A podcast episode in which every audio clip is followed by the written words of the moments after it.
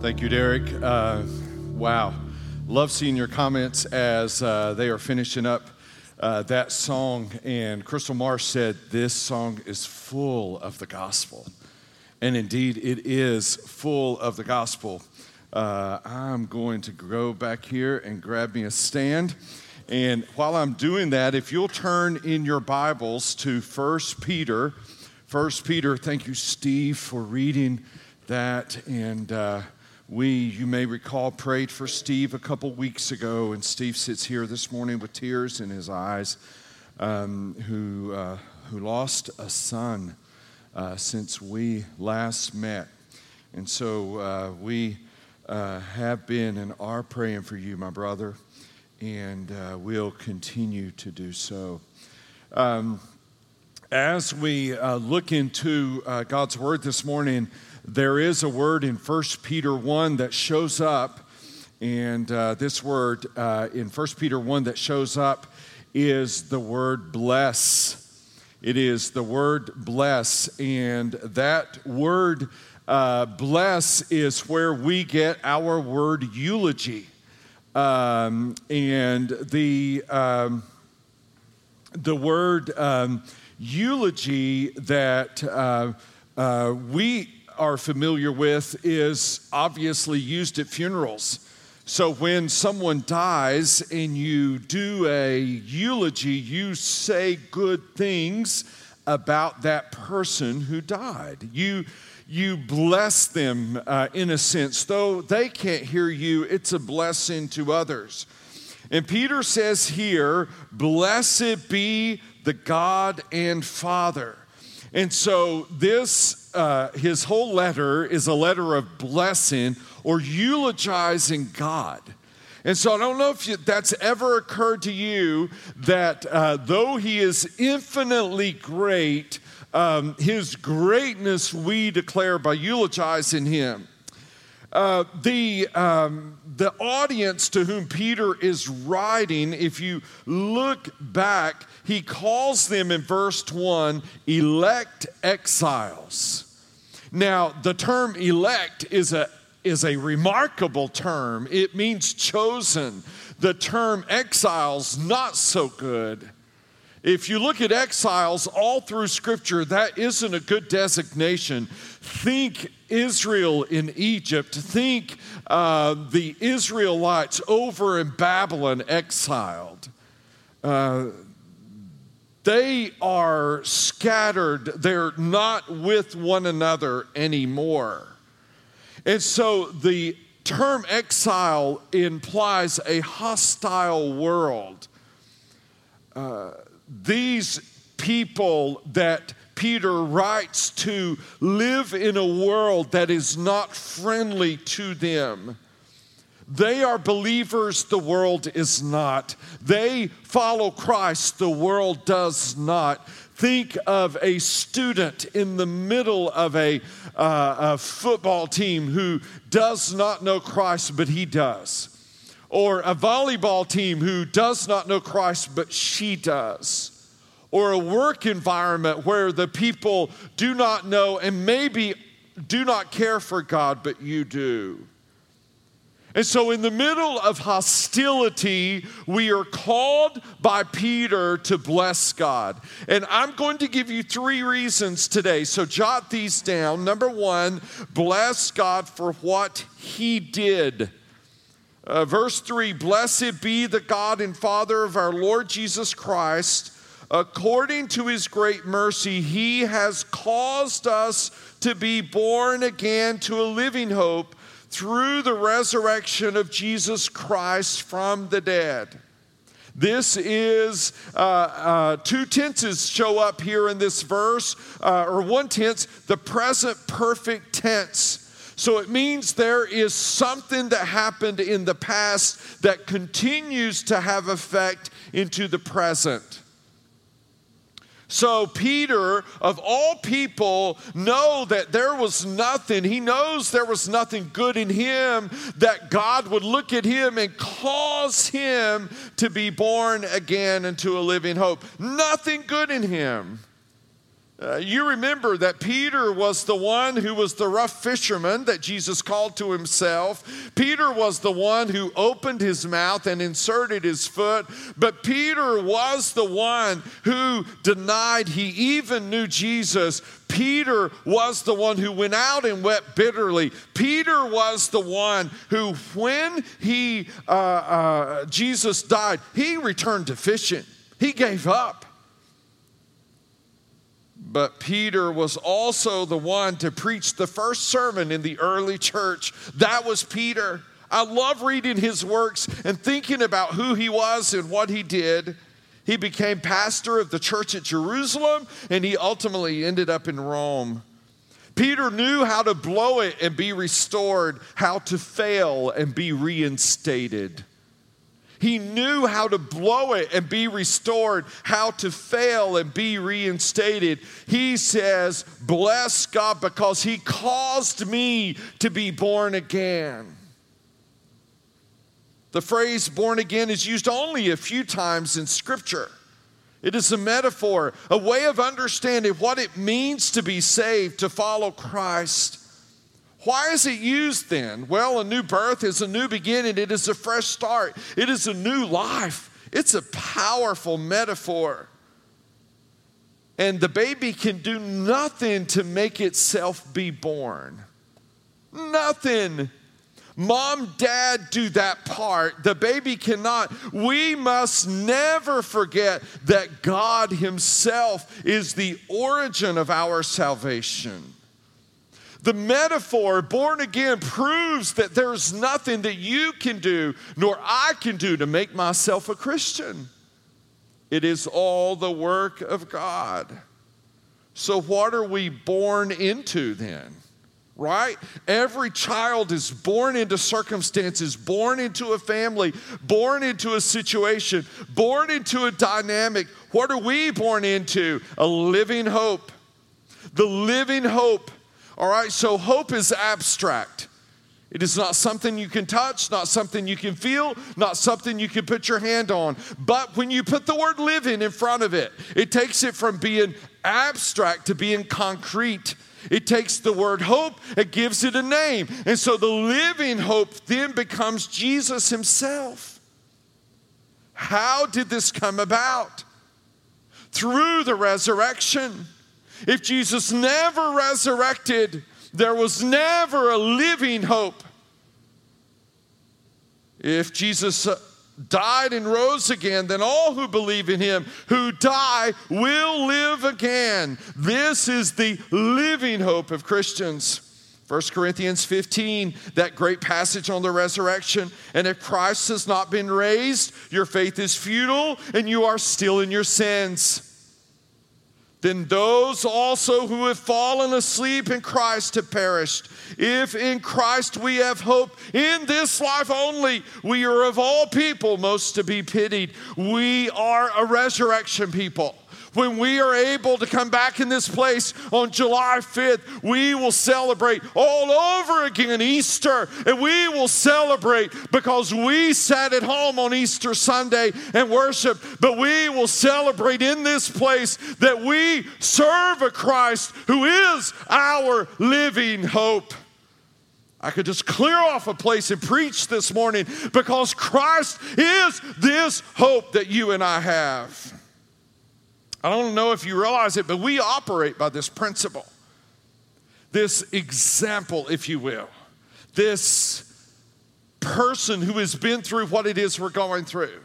You say, What do you mean? If you're diagnosed with anything, one of the first things you want to do is find somebody else who's been diagnosed with the same and see how it was for them. And if they lived, they become your living hope.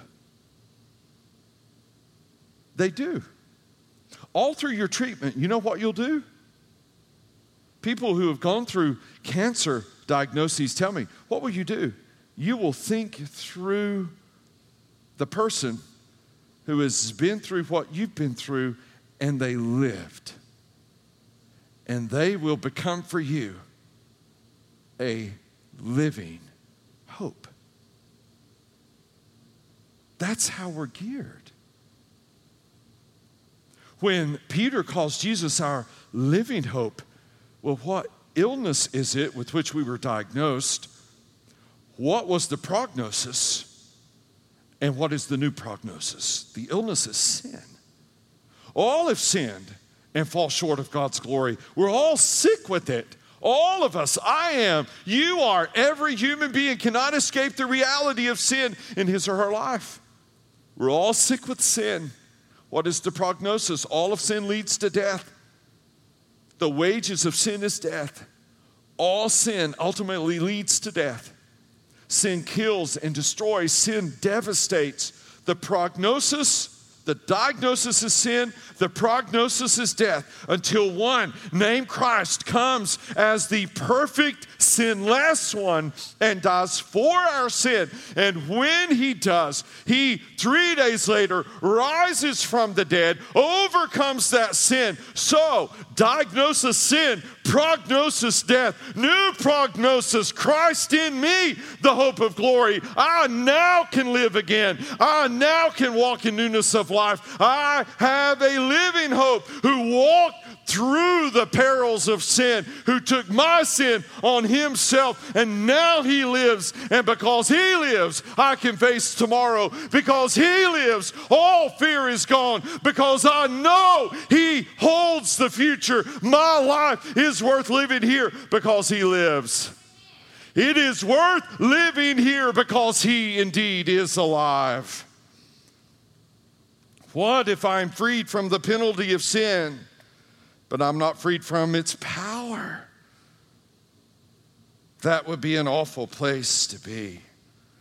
But because Christ resurrected, I have a living hope. So bless God. We eulogize him for what he did, but bless God for what he's going to do. Bless God for what he will do.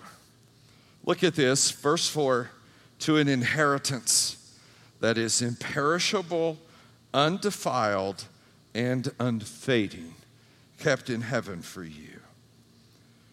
So when you are born again into a family, when mom, dad passes, you get their stuff, right? You inherit. When you are born into God's family, because Jesus already died,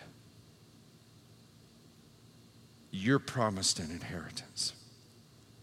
What kind of inheritance? It is imperishable, undefiled, and unfading.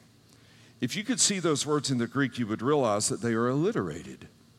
They all start with the same letter. Why? It's effect. Same in English. If I alliterate something, you will see our return is alliterated. Why? So you'll remember it. That's all. The three priorities of our return all start with the letter P. Why do we do that? So hopefully they'll stick in your mind and you'll remember them. That's why Peter does it here. It is imperishable, undefiled, and unfading. Do you know what I've discovered? It is easier to say what the inheritance is not than what it is. It is. The, the, the, Bible describes heaven as a place of no more tears, no more sorrow, no more pain. It's what it isn't.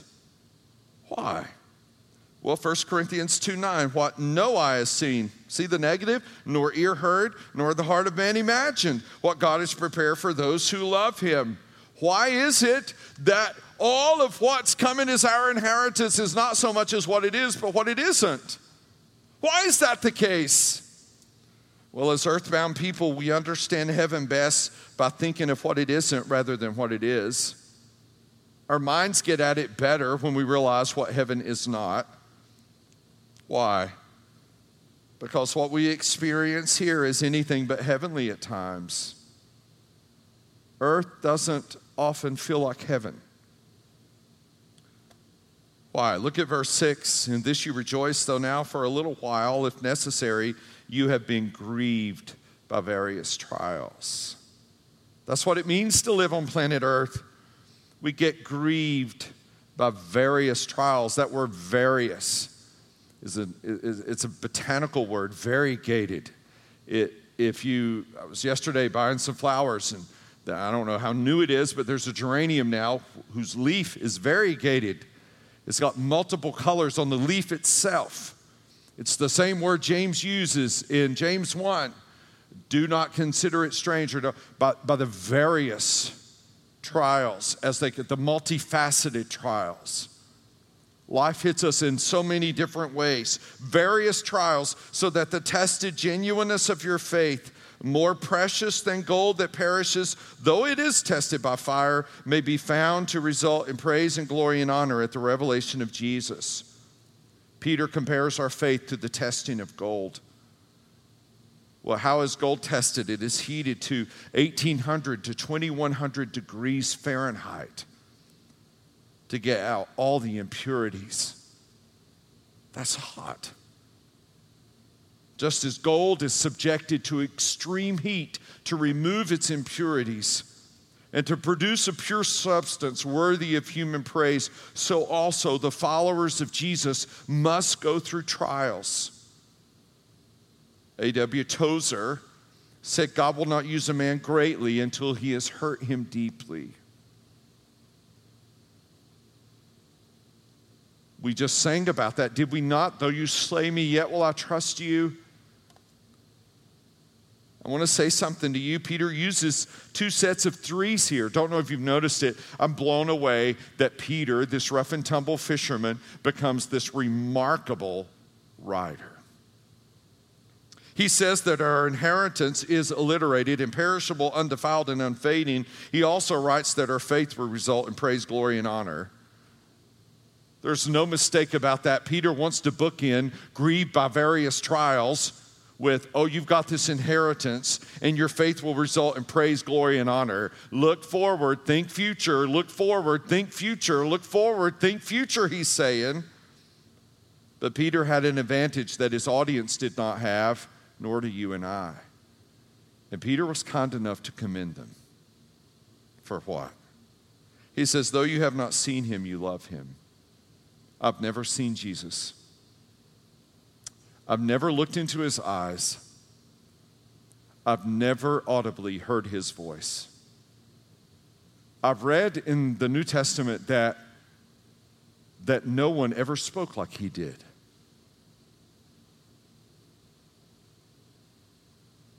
But Peter saw him. Peter looked up into those eyes when he was walking on the water. Yeah, walking on the water and began to sink. Peter heard his booming voice when he spoke into the, uh, the tomb and called out Lazarus. Peter was there. Peter saw Jesus pull aside a little boy who had some lunch to go home and most likely feed his family. and Peter saw Jesus take that bread and that fish and turn it into enough to feed 5,000. Peter saw all that.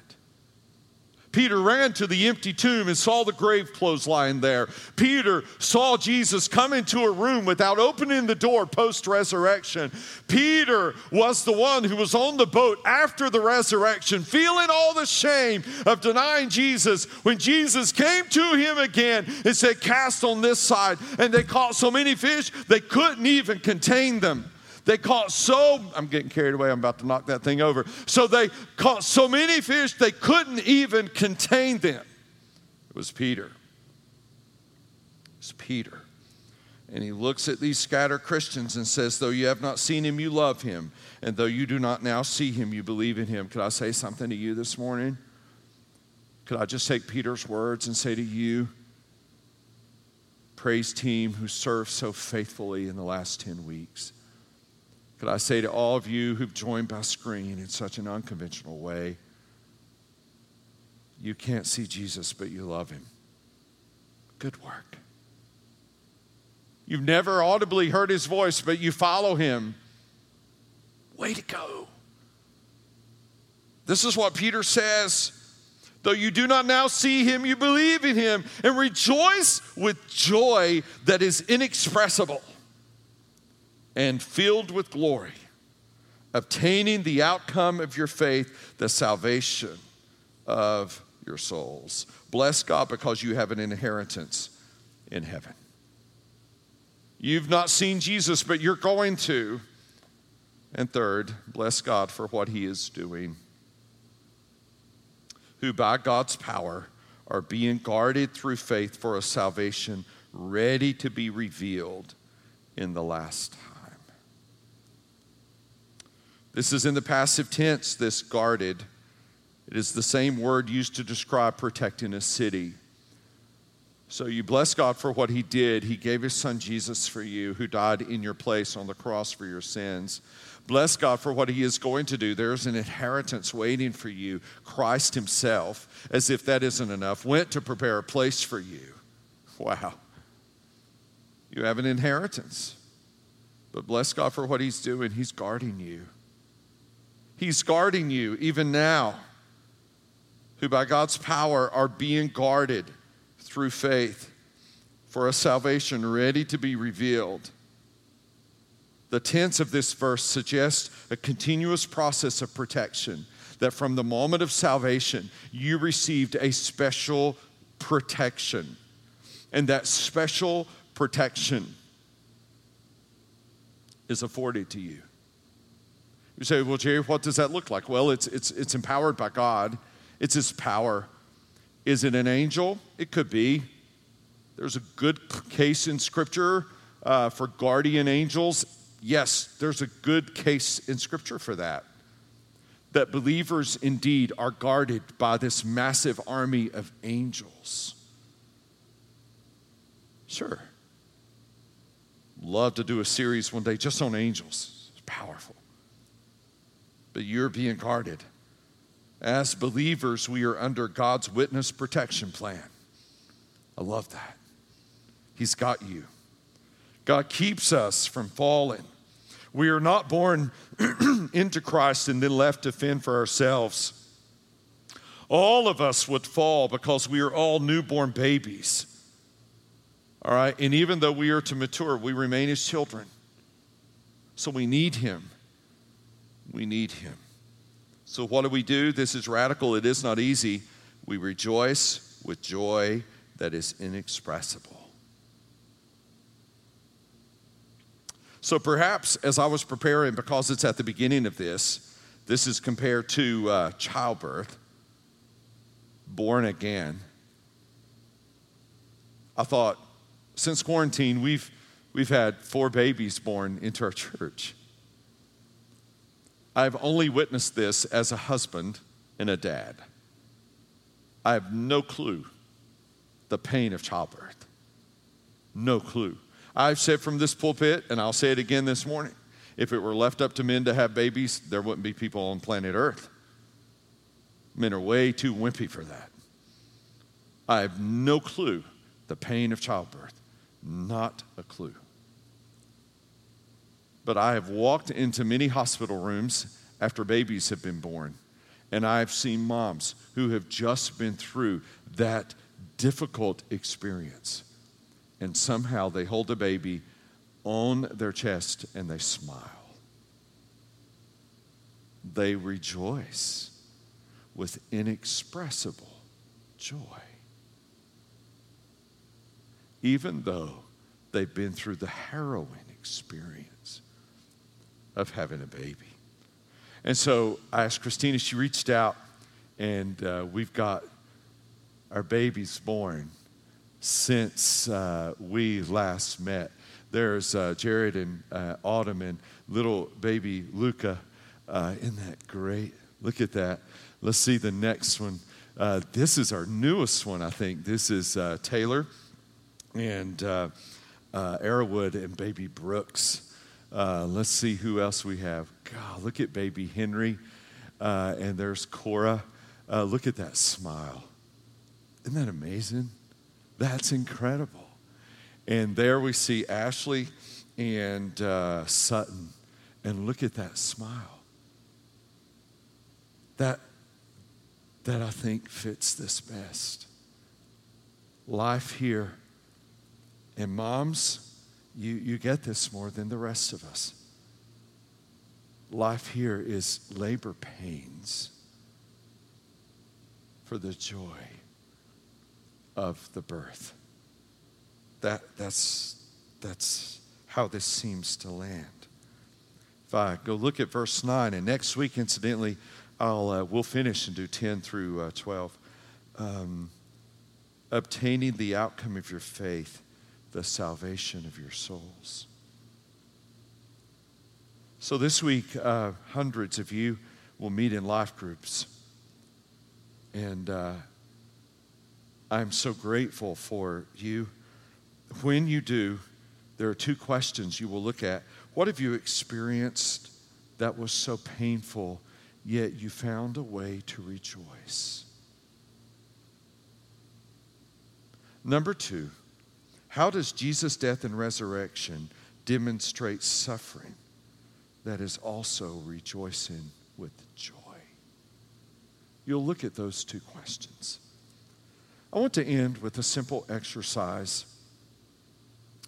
Um, this person has never wanted attention drawn to herself.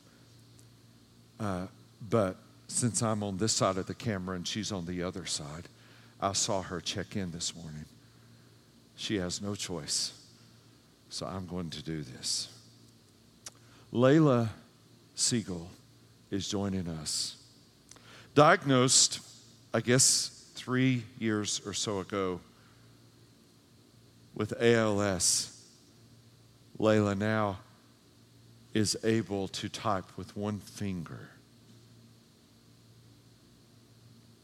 When I get an email from her, I realize the work it took to get that to me. So, Here's how I want us to end our time this morning. There on your screen, because Layla will see, would you send her words of encouragement? Layla, what I want you to hear from me as your pastor, and I truly mean this, and I share this with our staff when I receive your emails. I am unworthy to pastor someone who suffers as you do. I, I am. You have not battled perfectly, no one does. But in, in your resilience, in your faithfulness, in your unfailing love for the Lord, you inspire thousands of people. And so I want to say to you this morning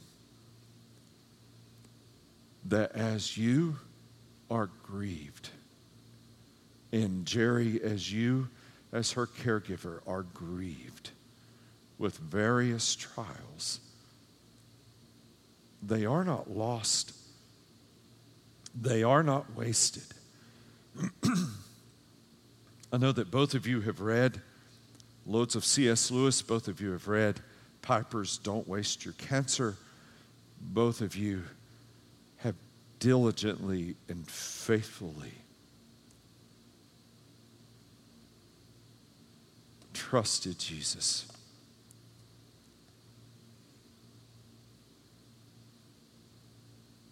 Heaven for you will be no more inability to speak, to type, to walk.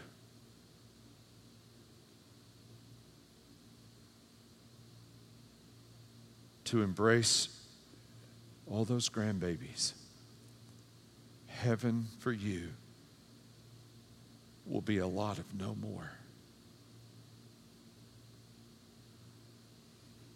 And what a day that will be. And so, as your church family, though we cannot gather here, and if you were here, we'd ask you to roll that big fancy chair of yours to the middle. And we'd stand in this place, and these people would applaud you. But we'll do it virtually this morning. I don't have my phone, I don't know what you're saying to her. But Layla, be encouraged. Be strengthened. Your ALS is not wasted at all. Such an honor for you to be in our midst. Father,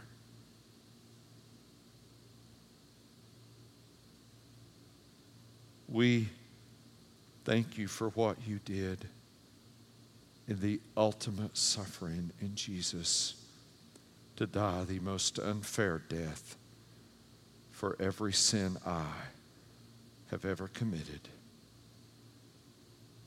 Thank you. Thank you, Jesus.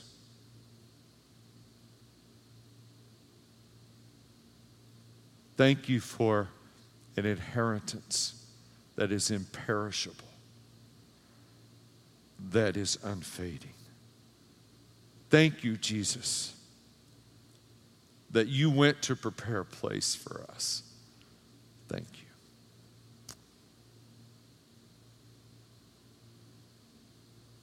And thank you that you're guarding us even now. We need it. We're weak and desperate, helpless, unless you step in and step up. For Layla and Jerry, may you fill their little home in downtown Marion with all the peace, the power, and the presence that you can. We, as the family of grace, walk among them as giants of the faith, and we're grateful to do so. As they look back on your suffering, Jesus, we look to theirs. And according to what Paul wrote, they make your suffering complete. We see Christ in them and we hope. Jesus, in your unbelievably great name we pray. Amen.